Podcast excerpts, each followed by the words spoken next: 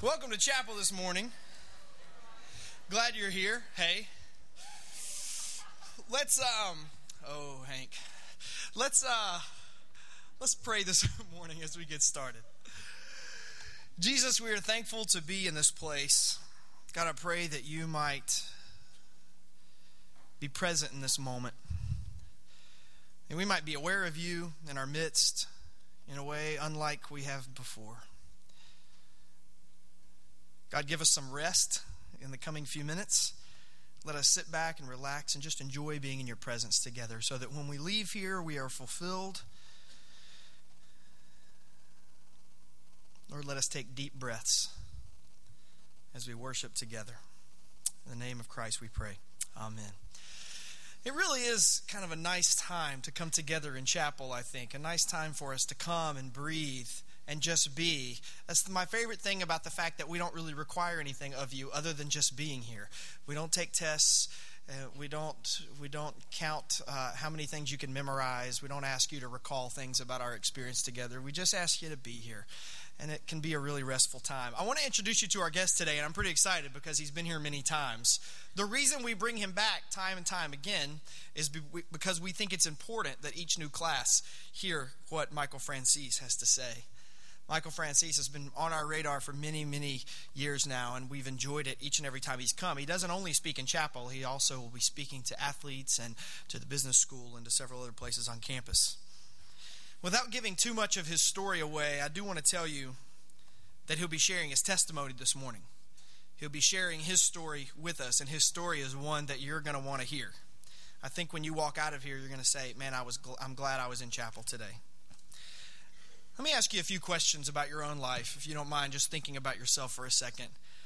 Have you ever found yourself in one of those situations where you feel like you just don't know how to get out?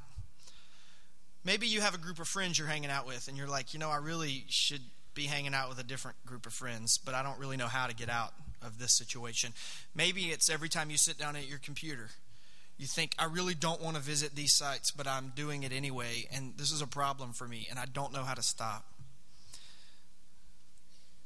Maybe you're just ready to clean up.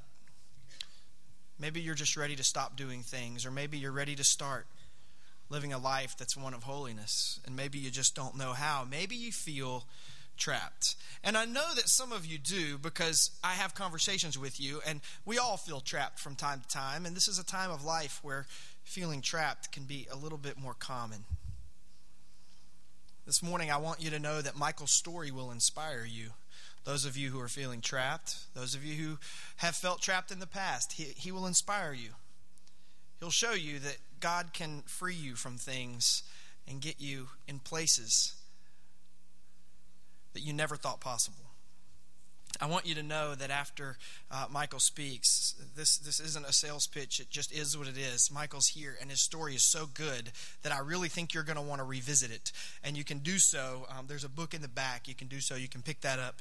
For those of you who are business majors, um, or those of you just interested in business, he's also got a book on business um, that's back there as well. And he's very gracious and has offered to come and sign books and talk with us after chapel. So he'll be at a table in the back. So be aware of that. Now, hear these words from the psalmist, and then we'll begin our time together with Michael Franzese. As the deer pants for streams of water, my soul pants for you, O God. My soul thirsts for God, for the living God. This is the word of the Lord.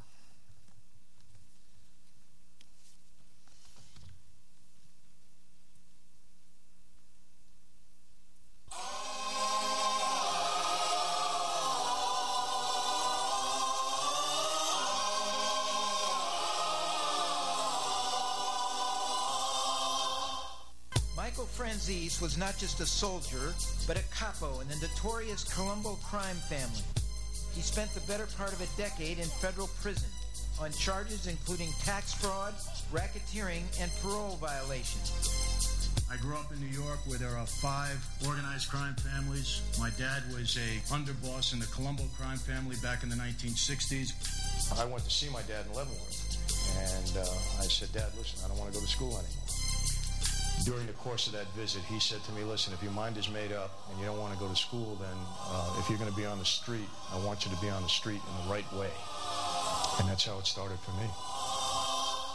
Michael Franzese was a made member of organized crime. His main forte was was making money for the mob. In a very short period of time, Michael Franzese made over $300 million for the Colombo organized crime family.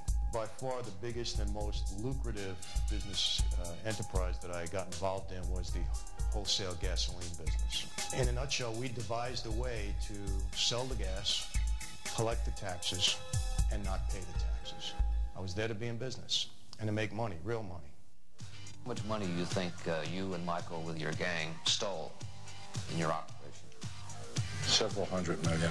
Life magazine called him the mob's young genius. The government calls him one of the biggest money earners in the history of organized crime. Handsome and high-living young man, as rich as royalty. And royal he is, a prince of the mafia. Michael Franzese has been called every name under the sun by people on both sides of the law. Made millions, lived a flashy life, and came to be known as the Yuppie Don. Did you fix any games in college? Absolutely. He says he doesn't have $14 million. He doesn't. He has about 50 million. How do you know that? Because I personally delivered it to him. I was notorious, maybe infamous, maybe sophisticated at times, but I was a criminal. And you realize that it's a life built on treachery and that money and power are the driving forces. I really questioned the life and my commitment to that life at that moment. But now, the former Yuppie Don has transformed himself into a suburban dad, a pillar of his California community, and a Little League manager of renown. I got faith in you. Do it, buddy. What he's doing is so much fun because he's helping us little kids learn how to play baseball. To be honest, I've had judges and politicians that are ministers that are a lot worse than him. and now a former mob guy from the mafia is coaching third base and teaching the kids how to hit and run? What's so weird about that? This is what Little League's all about, how someone can turn around their life. What an example for children this is.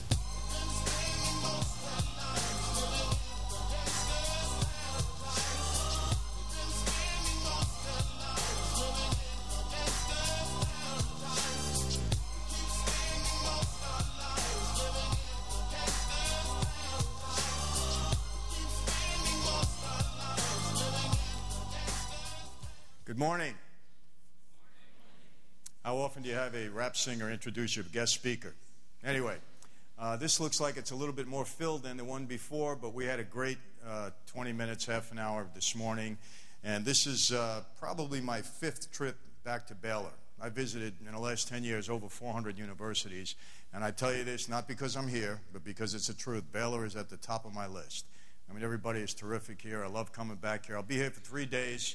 Uh, speaking tonight to student athletes about gambling and, and, other things, and tomorrow a couple of business classes. I think Wednesday they're bringing me to a prison. I said that's fine as long as I can check in and check out, and they don't keep me there. I'm okay with that. But uh, we always do a lot of stuff, so maybe I'll see you again beyond chapel. But uh, really great to be here. The students this morning were terrific as usual. You know, one thing I like about Baylor. I ask the kids all the time, I say, How do you like the school here? And they don't say, ah, It's okay, it's not bad. They always say, I love it. You know, so something's going on right over here. I tried to get my son to come here. He's an athlete. He's 20 years old, but uh, uh, he went to University of South Florida instead. And um, I'm a little disappointed, but good for Baylor because he didn't quite make it through University of South Florida. He went there on a scholarship, did great for baseball. They loved him in there. One problem: he didn't want to go to class. And uh, I said, Mike, you got to do both. He said, Well, Dad, I hate school. I said, I know, but you're in school and you got to do both. Well, he didn't quite buy that, so uh, we had to take him out of University of South Florida. That's another another uh, story. But I got to tell you this. You know, I love coming and speaking to young people because I'm really interested in young people. I really mean that. And uh, I've got seven kids of my own.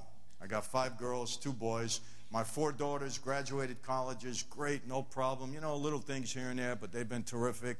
My little 11 year old, she's not ready yet. She's my little princess. My two boys, different story. Big struggle. I tell them all the time, you know what, guys?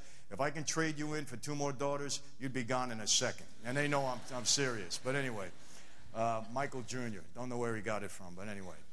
But uh, listen, I, I, uh, I really appreciate coming here. And you know, whenever a speaker comes here in chapel, we're only here for one reason not to tell you a great story about ourselves, not to say all these wonderful things we've accomplished. Uh, but we're here for a reason, and that is to let you understand that God is really at work in people's lives. And I heard what Brian said, you know, about some of you struggling out there with issues. I got to be honest with you. I know just about every issue that you could be going through, and I really mean that. Eight years I spent in prison, a lot of young people came into the system, made some mistakes in their lives, tough family backgrounds, broken homes, so on and so forth, got involved with the local gang, a drug dealer, and ended up doing a 20 in prison. Tough situation. Sometimes you pay dearly for the mistakes that you make and the choices that you make in life. I know all about the drugs. I know all about the alcohol. I know all about the gambling issues that some of you are facing in here. I understand all of that. We're going to talk about the athletes with that uh, with the athletes tonight. So I understand what's going on. I know some of you are struggling, no doubt about it. And some of you feel that you know what, you've already screwed up so bad, or you've been you know sinful in your life, and God doesn't really have a plan and purpose for you that you're able to fulfill. But I'm here really to to do two things. Number one, to really remind you that God does have a plan and purpose for your life. And you know what? Some of you have a goal already. Okay, you got a major, you're studying, you know what you want to be in your life. I get it. Some of you don't know yet. You're not sure. You're just passing through here. You're going to get your education. You're going to see where it goes from there. Well, I'm going to tell you this. I've had, I think, four different goals in my life plans or purposes, whatever you want to call them. When I was a kid, okay, easy. I wanted to play center field for the New York Yankees. Mickey Mantle was my idol. I was a ball player. That's what I wanted to do. One problem I wasn't good enough. That's number one. Secondly, I was going to school to be a doctor. That was my next goal, my next plan and purpose for my life. I got to, med- I got to pre med, Hofstra University. Something happened. Okay, unbeknownst to me, I didn't plan for it, but it changed the course of my life. I'll get into that. It's part of my story. Next, got involved in organized crime. Became a member of the Colombo crime family, a sworn made member. I wanted to become boss of the family, wanted to please my dad. That's the road that I was on. Didn't quite work out. And now, people, excuse me, I think I finally discovered my purpose in life, or actually what God's purpose and plan was for my life. And that's what I'm doing now. Trying to encourage you, really share what the Lord has done in my life, and try to be a benefit to the people that I speak to. And that's what this is all about. It's not about me. Some of you are going to listen and say, man, man, Mike, that's a dramatic story. How did you ever get through that? What a great thing you did. No. I want to tell you this right now. Take a good look at me because I'm probably the most blessed, the most fortunate person you're ever going to see in your life. You saw the DVD. If I was left up to my own, I'd either be dead or in prison for the rest of my life. That's what I deserved in my life. It's certainly what I earned spending 17 years on the street in that life. And if it wasn't for the grace of God, it wasn't for the fact that He had a different plan and a purpose for my life, then there is no doubt about it. I wouldn't be here today. I had no part in this. I didn't plan to be a speaker. I didn't know how I was going to get out of that life when I made a decision to leave. Everybody predicted my death, and it was only because God had a different plan and a purpose for me. So I want to tell you this, okay? No matter what you're thinking now, you may be here today and end up 180 degrees to the other side at some point in life. And you're going to have some choices. You could end up 180 degrees to the good, you can end up 180 degrees to your bed. It's going to be your choice. But I will tell you this if you put Jesus in the center of your life, if he becomes your focus, if you say, aside from anything else, my plan and my goal in life is to get closer to Christ, then he will get closer to you. He will reveal his purpose for your life, and you will go on and you will be very fulfilled. I've never been as fulfilled as I am today. And people, I've had it all jet plane, helicopter, seven, eight, nine million dollars a week coming into my operation. Okay? I was living high on a hog at one point in time, but was never as fulfilled as I am today, fulfilling what I believe is God's purpose and plan for my life. So I want you to keep that in mind. Okay, it's very, very important, especially at this age. If you can get filled with the Spirit you can get a direction at this point in your life, okay, it's really going to benefit you. Trust me. And you're in a great place to get educated. I know what they what their philosophy is here. It's terrific. Take advantage of it. Don't mess it up. It's important. I hate to see any young people get in trouble. I really mean that. Because you, you don't realize sometimes, okay, some of the consequences and some of the baggage you can pick up in life and how hard it is to get rid of it once you get started. Anyway, I'm going to tell you a little mob story, okay? Give you a little mob 101. When I go back to New York, I don't have to do that. I got to be careful. There's nobody in the audience I got to worry about. But out here, you don't have too much of a mob presence. And for all you guys out there, I know guys get turned on by this. Hey, you used to watch The Sopranos. Sopranos is off the air. You can hear what the real thing has to say a little bit. It's okay. Whatever got you in the door today doesn't matter. I know if you're here today, God wants to touch your heart. And I pray every time I come out, people, I spoke in front of crowds of 20,000, and sometimes I'll go to a church where there's 100 people, and my prayer is always the same Lord, let me be effective in delivering this message, because I know you want to touch a heart in here today. Maybe one, maybe 10, maybe everybody in the room. I don't know. And I don't, I don't worry about that. That's God's issue. I just want to be effective in getting the word out. And it's kind of tough to do in 20, 25 minutes, but we got to respect the time. So I'll do my best, and hopefully I can deliver it passionately enough. Okay, my dad was a member of the Colombo crime family in New York.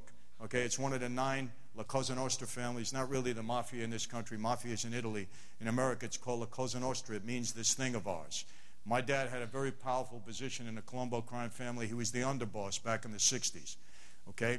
And um, he originally didn't want this life for me. He wanted me to go to school and be a doctor. And I was on that road. And uh, I grew up a lot differently than most of you in here, I'm sure. I grew up hating the police. I hated them. And it wasn't because, you know, I was taught that way, but it was because of what I witnessed in my life. My dad was very high profile, major target of law enforcement. He had police and law enforcement and FBI around us all the time as a kid growing up. Their tactics and techniques were very different against organized crime than they are today. Today, everything is very covert. They got a lot of high tech surveillance equipment, a lot of undercover informants. Sometimes a mob guy can be under investigation, not really know about it. Back then, it was different. If he was under investigation, they wanted him to know about it. And for a period of about eight years, when I was a kid growing up, my dad was under investigation from seven different agencies FBI, IRS, Brooklyn detectives, you name it, they were on him. And they would all have a car parked around my house 24 hours a day, seven days a week. Whenever we as a family would leave to go anywhere, I was one of seven kids, we'd have a parade of law enforcement vehicles following us. Everybody knew when we were coming into town. And I witnessed some things that were kind of unpleasant. Cops can get out of hand every once in a while. We'd go into a restaurant, sit down, have a bite to eat. All the law enforcement people would file in afterwards, sit at a table behind us. One of them would get a little nasty sometimes, make a bad remark to my dad. My dad was very hot headed. Don't disrespect the family. He didn't go for that. He didn't care who you were. He'd jump off the table, go after the cop. My dad was a pretty tough guy. The cop would get scared, pull out his gun right in the middle of the restaurant. Me and my brother jump in between him, separate him. You know, normal stuff you do when you were a kid. And so I didn't like them very much back then. But I want to tell you this right now. I don't want to leave you with the wrong impression. I don't feel that way anymore. I finally realized in my life they were the good guys most of the time, and we were the bad guys. Sometimes they get a little out of hand, but you know what? Everybody's human, good and bad and everything. Okay, but for the most part, they were the good guys. We were the bad guys. And I will tell you this I deliver a very, very strong anti crime message in prisons, okay, in detention centers, in high schools. You can't get away with criminal conduct in this country anymore, people. And if you go that route, you're going down. Law enforcement's too sophisticated. They got too many weapons. The consequences are too severe. Too many informants on the street. Okay, you go that route, you're going down. That's for another time. You want to talk about it a little bit more? Okay, we can do that later. Anyway, my dad, like I said, he wanted me to go to school, be a doctor. I love my dad. I didn't care what people said about him, what I read in the newspaper. They'd make remarks about him in the schoolyard. I'd fight. Okay, I love my dad.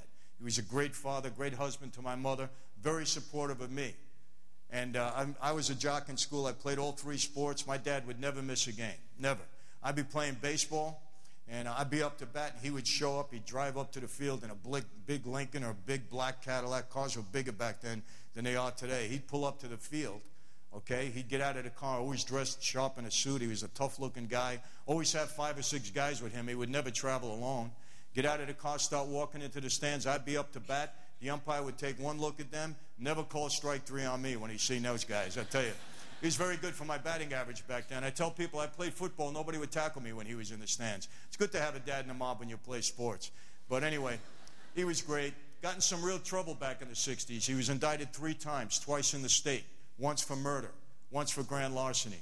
Went to trial on both of those cases, was eventually acquitted, found not guilty in court. But then in 66, he was indicted in federal court for masterminding a nationwide string of bank robberies. Eventually convicted after a lengthy trial, sentenced to 50 years in prison. In 1970, after losing all his appeals, he went off to Leavenworth Penitentiary to do his time. I was a pre med student, Hofstra University, devastated when my dad got sentenced and went away. He was 50 when he went in, figured he had 50 on top of that, he'd never get out of prison alive. By the way, my dad's 92 years old today. He's done 33 years in prison since 1970, in and out five times on parole violations. When you're on parole, you're not allowed to visit with anybody that has a record or alleged to be an organized crime. When I was on parole, I had 500 and some odd people on my separation list that I had to stay away from. Some of them I never even knew. Some of them were dead. They don't even let you go to a cemetery and meet with anybody. And my dad had a real problem with that. He kept violating, going in and out, but he's out now, and hopefully he'll stay out and, and uh, live out the rest of his life, however long that's going to be outside. But uh, I lost interest in school. Joe Colombo was the boss of my family. He said, Hey, Mike, if you don't get on the street and help your dad out, he's going to die in prison. And people want to tell you something. My dad did a lot of bad things in his life. So did I. I pled guilty to a crime I was guilty of. I got a 10 year sentence, did eight on the 10. But that particular crime that my dad did all this time for, he was innocent of. No doubt in my mind. I investigated that case thoroughly, spoke with all the witnesses, gave them lie detector tests. They recanted their testimonies. Some of the agents told me it was a bad case, but so what, Mike? Your dad got away with a lot of stuff, so we got him on something he didn't do. Now, is that right? No. System is not supposed to work like that. But we live in a real world. And that's why I tell these people you stay in that game long enough, you're going to get burnt. And nobody's going to feel sorry for you. You want to avoid those things, you stay away from it. No sense in arguing, fighting with cops. You're never going to win. Doesn't pay. So you be smart, you avoid them, you get around them.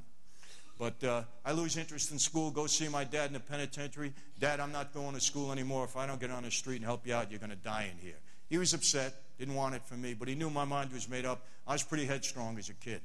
And he said to me, Son, if you're going to be on the street, you need to do it the right way. In his mind, the right way was to become a member of his life. He said, Go home, somebody's going to be in touch with you. Just do whatever you're told. Now, of course, this was a significant moment in my life. My dad was directing me towards becoming a member of that life. But it was significant for another reason. When my dad said, Go home and do what you're told, I never questioned him. I said, Wait a second, Dad. You know, you never really sat down with me and talked to me about the, the intricacies of this life. What am I going to be required to do? What's expected of me? Never asked him. For me, it was just blind faith. Okay, Dad, this is what you want, this is what I'll do. And the reason I bring it up, you're going to find out this in life. People are going to tell you that Christians are supposed to have blind faith. Don't challenge the Bible. Don't ever challenge God. He's going to get mad at you. He'll get upset with that. Well, you know what? Nothing can be further than the truth. How can you put your trust in Jesus Christ like the Bible tells us if you don't really believe He's the risen Savior? If you don't really believe or trust with all your heart that He's going to have your back through all the struggles you're going to go through in life, and there will be many, trust me. Okay, this life is tough to navigate. How do you do that? How do you put your faith in somebody you don't really know if He's going to be there for you? How do you believe in the Bible that it's the Word of God if you haven't investigated it, if you haven't found the evidence to prove that it's really so? How strong is your faith going to be? I'll tell you, it's not going to be that strong. No doubt. Okay? You need to challenge God. You need to be sure in your heart and your mind that the Bible truly is the Word of God and that Jesus is the risen Savior. Because I know I'm not putting my faith in anybody that's dead and buried in a tomb. No way. You got to prove this to yourself, people. You got to look for the evidence. When I came to Christ, okay, there isn't anybody in the world that could have forced me on it. No way. When I came to Christ, He first appealed to my intellect, and then it went out into my heart because I wanted to see the evidence. Because this incident, I trusted in my dad, and it put me in a real bad place, and I'll get to that at some point in time. And I wasn't going to do that again. And I told God, you want I want to see the evidence. And you know what? I know a little bit about evidence. I've been to trial five times.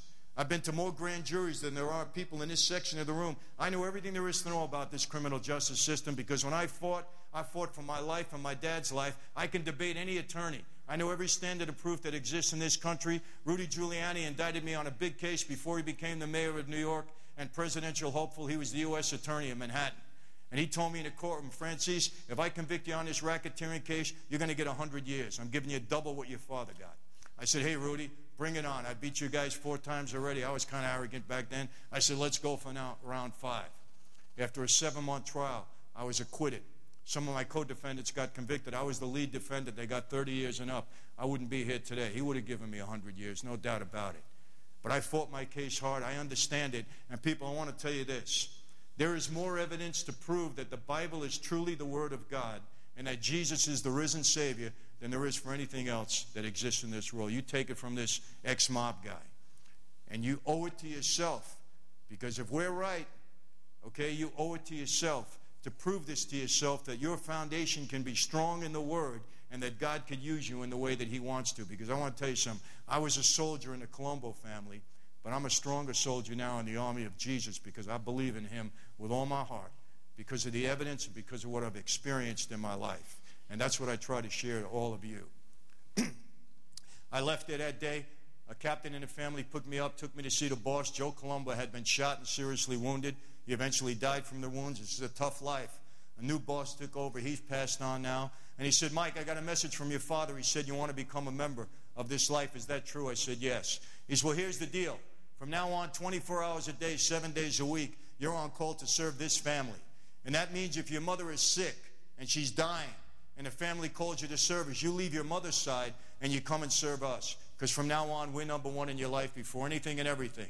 When and if we feel you deserve the privilege, the honor to become a member, we'll let you know. This is a real commitment in life, people. You're surrendering your life, okay, to La Cosa Nostra when you get involved in this. I was 22 years old.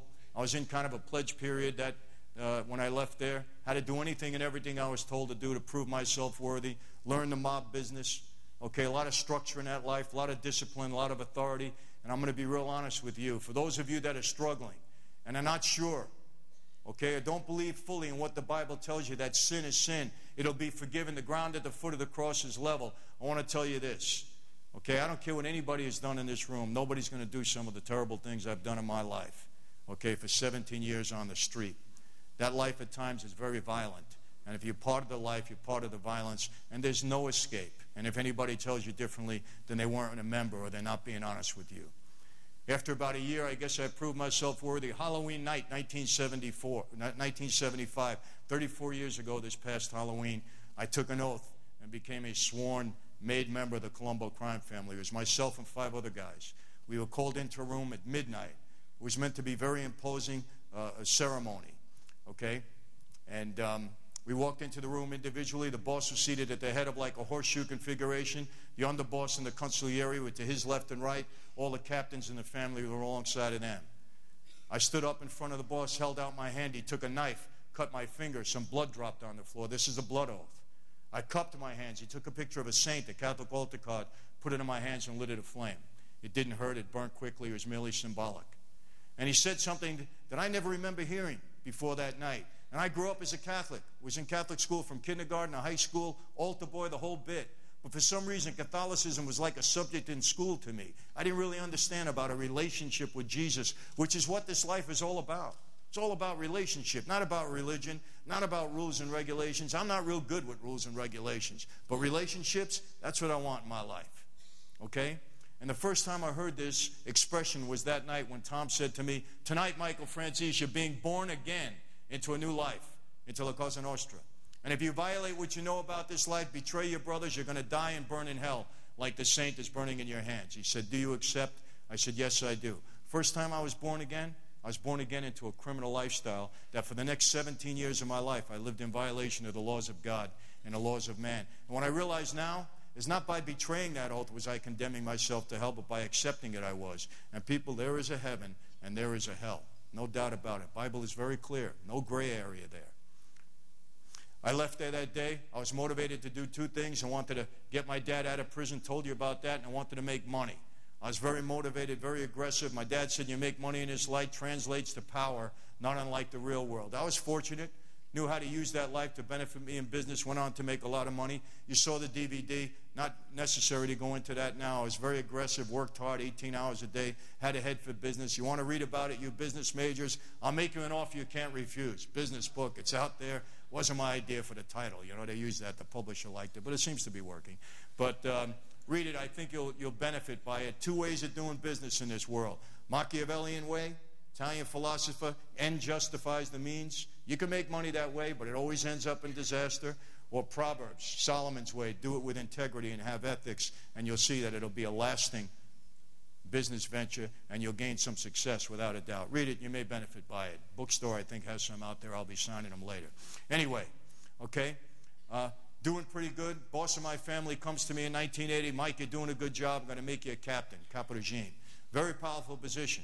And honestly, they were grooming me to be the boss. My dad was the underboss. The boss had a son. His son and me were going to take over the family, boss, underboss, whatever way it worked out. And here's where I was at this point in time of my life so that you understand where I was when God made a change for me. I'm a captain in a family, okay? I got 300 crazy guys under me ready to do anything I tell them to do. From 1980 until 93, I was a captain in that family. Okay, I'm bringing in eight, nine million dollars a week. I got my own jet plane, my own helicopter, house in Florida, house in uh, California, house in New York. Okay? I beat five cases. I figure who's better than me? I got it going on. Anything the government throws at me, I became a major target. I can beat them at. I didn't need God. I believed in God. Doesn't make sense for me not to believe in God. I think evolution is the biggest joke ever played on mankind. It's not a fact, it's a theory, okay, that nobody's been able to prove until they find this missing link, okay? But I believed in God, but did I rely on Him? No. Did I need Him in my life? No. Was I looking for Him? No. But you know what I found out, people? When you don't want God, He still wants you. And He will pursue you. And once He's got a piece of your heart, He's never going to let you go. If you're in this room today, God's got a piece of your heart. Somehow, some way, He's never going to let you go. He's going to get your attention, either the easy way or the hard way. Got mine the hard way. Here's when a change occurred in my life. Among many things I was doing, I was making movies, regular movies, not porno movies. They hit them up, oh, porno. I wasn't into porno, still not. Okay? Regular movies. I had a distribution and production company. All right, somebody came to me, they said, Mike, I want you to make this breakdance movie. Kind of a contemporary West Side story. A lot of music, a lot of dance, a lot of rap music. Okay? Rap music was a little different back then. You can listen to it in a car, not like today. Forget about it today. You can't listen to this stuff. My son Michael's got an iPod with 8,000 songs on it. Okay? 7,990 of them are rap, and he knows the words to every one of them. I swear, the kid gets in the car, he puts on 105.9, starts singing. I said, Mike, I don't want to hear this stuff. Dad, I only listen to the beats. I said, Well, how come you're singing every word? How could you know every word of every rap song that ever existed? It's unbelievable. Okay, he flunks out of school, but he knows every rap song. He said, I told you, be a singer. anyway, it was different back then. We had the Sugarhill Gang, the Fat Boys, Kurtis Blow. They were cool. You could listen to them. I said, okay, I'll make the movie. I said, I like music and dance. We're going to film it in Florida. I got a house down there. I like the warm weather. So we're deciding to do that. It's called Knights of the City. I think you can still rent it on video. Smokey Robinson did some music for me. Sammy Davis, last film he did before he died, he was a friend. So anyway, we're getting ready. We're in pre-production. I got the cast and crew staying in a hotel in South Florida, and um, getting ready to film in a couple of days. Guys, you'll appreciate by this, uh, uh, this rather. It hasn't happened to you yet, I'm sure. Maybe it has, but this is going to happen to you one day. Trust me, guys. I'm sitting by the pool, beautiful day, having a drink, talking to some of my guys, just minding my own business. And all of a sudden, I kid you not, this beautiful, gorgeous 20 year old girl comes up out of the water. It was like a scene out of a movie for me. Everything went in slow, slow motion like a Pepsi commercial. I'm staring at her, and she just blew me away. She's the most beautiful woman I've ever seen in my life. That thunderbolt hit me. Okay? I, she had to look like a dancer to me. She had a dancer's body. I get a hold of the choreographer. I said, Jeff, is this one of your girls? He said, Yeah. I said, Bring her over. I want to meet her. What's her name? He said, Camille. I figured, hey, big shot producer. She want to meet me. Why not, right? She comes over. I said, Camille, my name is Michael. I introduced myself to her. I said, Listen, I said, I want to take you uh, to lunch. You go with me? She says, Yeah, no problem. Very sweet, beautiful smile, very polite. We set a time and a place. I go to lunch. I'm going to impress her. I get this big uh, restaurant on top of one of the hotels. I'm waiting a half an hour. She don't show up. She stands me up. Imagine that. Stands up a mob guy. She didn't know who I was, but she did anyway. Anyway, I see her on a set one day. I say, hey, Camille, you missed that time. Why don't we try again? She doesn't even make an excuse. She says, okay, no problem. Smiles, sweet. Set another time and a place. I go. She doesn't show up again. Now, she does this to me five times. If she was sitting here, she's saying, don't exaggerate. Said, no, no, no. I was the offended party. I wasn't used to rejection. It was five times. I really want this girl. She don't want to have anything to do with me. You know, it's funny. I got my, my four daughters. They date. They bring these guys home, these knuckleheads. I say, hey, look. I said, you know, you want to get some guy, you play hard to get. Some things don't change in life. You don't make it easy for these guys. Guys, you may not like this. We'll talk about it later on. It's okay. But, uh, you know, they say, oh, come on, Dad. You know, you're old fashioned. You wear your pants too short. You listen to Frank Sinatra. I said, okay. But you know what? I get even with them. They bring these guys to the house. I tell them, hey, come here, sit down. I'm not from LA. I'm from Brooklyn. Let me tell you how you're going to treat my daughter. And then I scare the hell out of them right off the bat, you know. They tell me, hey, Daddy, please don't, don't come to our high school. All the guys are afraid of us. As well, behave yourself, and I won't come. Really works. Anyway, um, she's, we're having a cast meeting one night. It's 9.30 at night. And uh, she comes out of the meeting. She's upset because I'm watching her all the time. She's upset. I'm saying, oh, this is my chance. Who's ever bothering her, I'm going to take care of it. I'll be her hero. I got it made, tailor made for me. We start to talk. She tells me she's from Anaheim, California. She used to dance at Disneyland. She had no idea what she was getting involved with with me. And she starts to tell me, you know, her mom and dad are upset. She was never really away from home this long. M- movie sets can get kind of crazy, you know, wild things go on over there. And I'm saying, what do you mean wild things? You're a dancer. What's, what's the big deal? And then I'm starting to think, we used to go to these clubs in Fort Lauderdale. She would never show up late at night. She'd eat, and she'd go back to her room. She was a hot dancer, but she'd do it on the set, rehearsal and all of that. And in the conversation, somehow it comes out, uh, I don't know, I'm a Christian or I'm a girl of faith, something like that. And I said, you know, I'm a Catholic. We got something in common. Let's talk. I figure anything to get to know her a little better, a little better right? But um, I got to cut to the chase, as we used to say on the street, make a long story short. I fell madly in love with this young woman, and she's now my wife of 24 years. And uh, there's no doubt that she was the catalyst that God used to bring me to the Lord.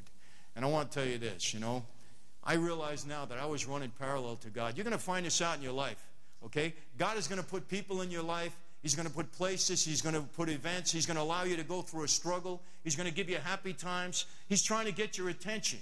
Okay? He's going to do and he knows what it is to get your attention. Now, I didn't care if she was Buddhist, Islam. It wasn't anything to do about God. She used to talk to me about God. I used to humor her. I was falling in love with a beautiful woman. God knew how to get my attention. It was all about this girl. Okay? She used to talk to me about Jesus. Hey, great, you know, Jesus, great. Yeah, I know who he is. Yeah, that's great. You know, let's get on with our life, you know.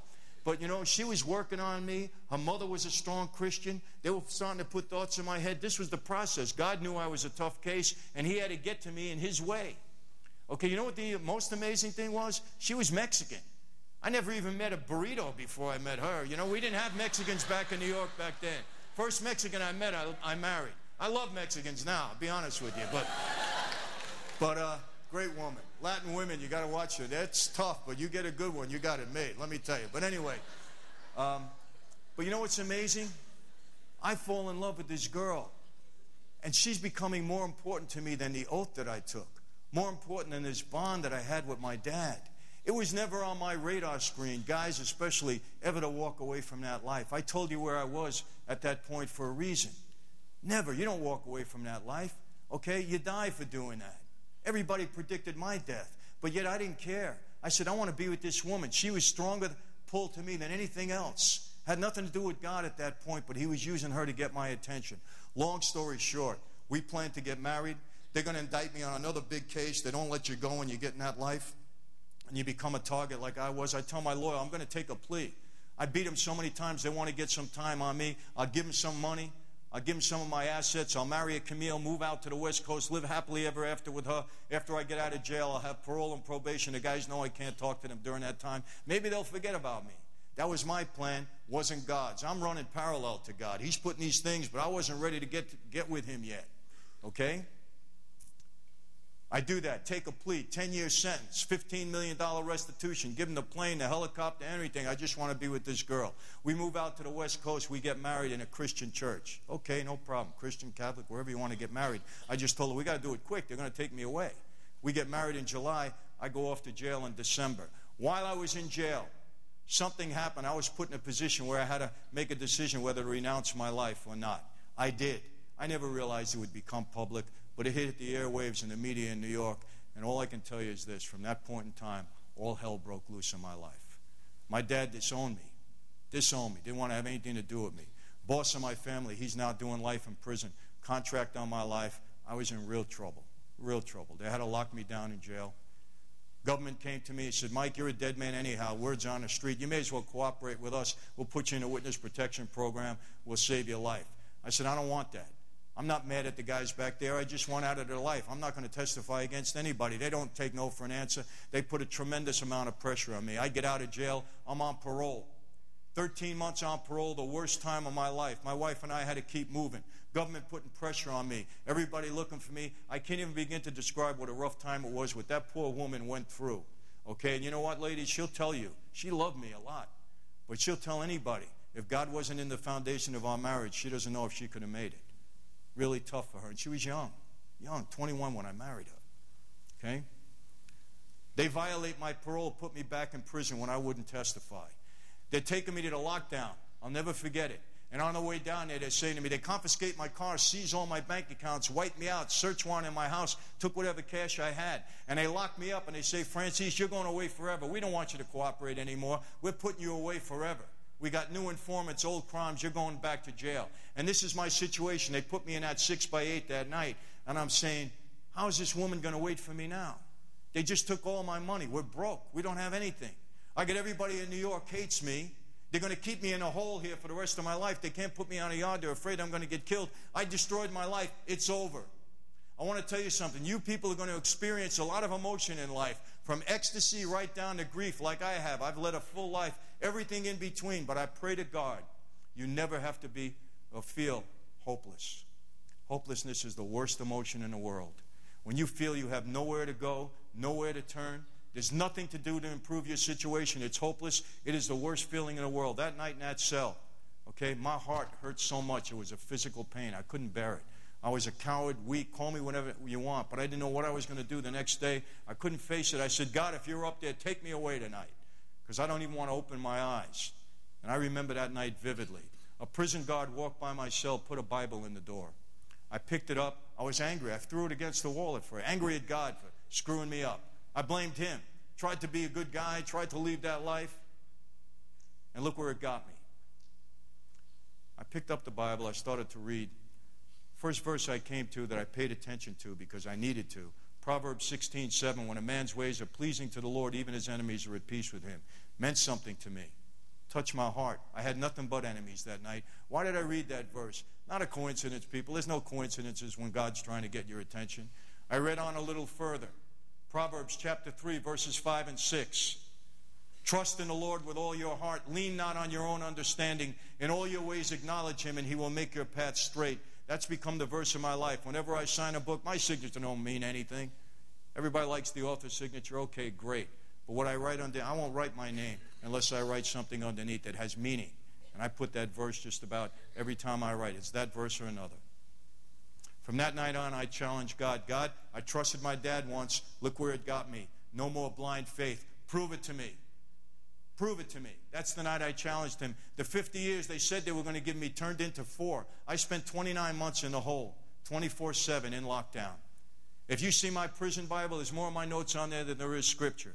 I searched the Bible. I wanted the proof. I wanted the evidence. I read over 400 Christian books that my wife sent me in. I had a Sony Walkman. I used to listen to pastors every day who were so gifted in talking to me about Jesus. I drew so close to God in that cell, and I did surrender my life. I said, Lord, I don't know what I'm going to do, but I'm giving my life up to you. Take it. I had no choice. God will take you when you have no choice. He don't care. He'll take you any way he can get you. He knew that the only way he was going to get my attention by throwing me in that cell and making me understand you can't help yourself now. You're done. You either rely on me or your life's over. So when I had no options, I decided to go his way. And you know what? From that point on, God has been such a dynamic presence in my life.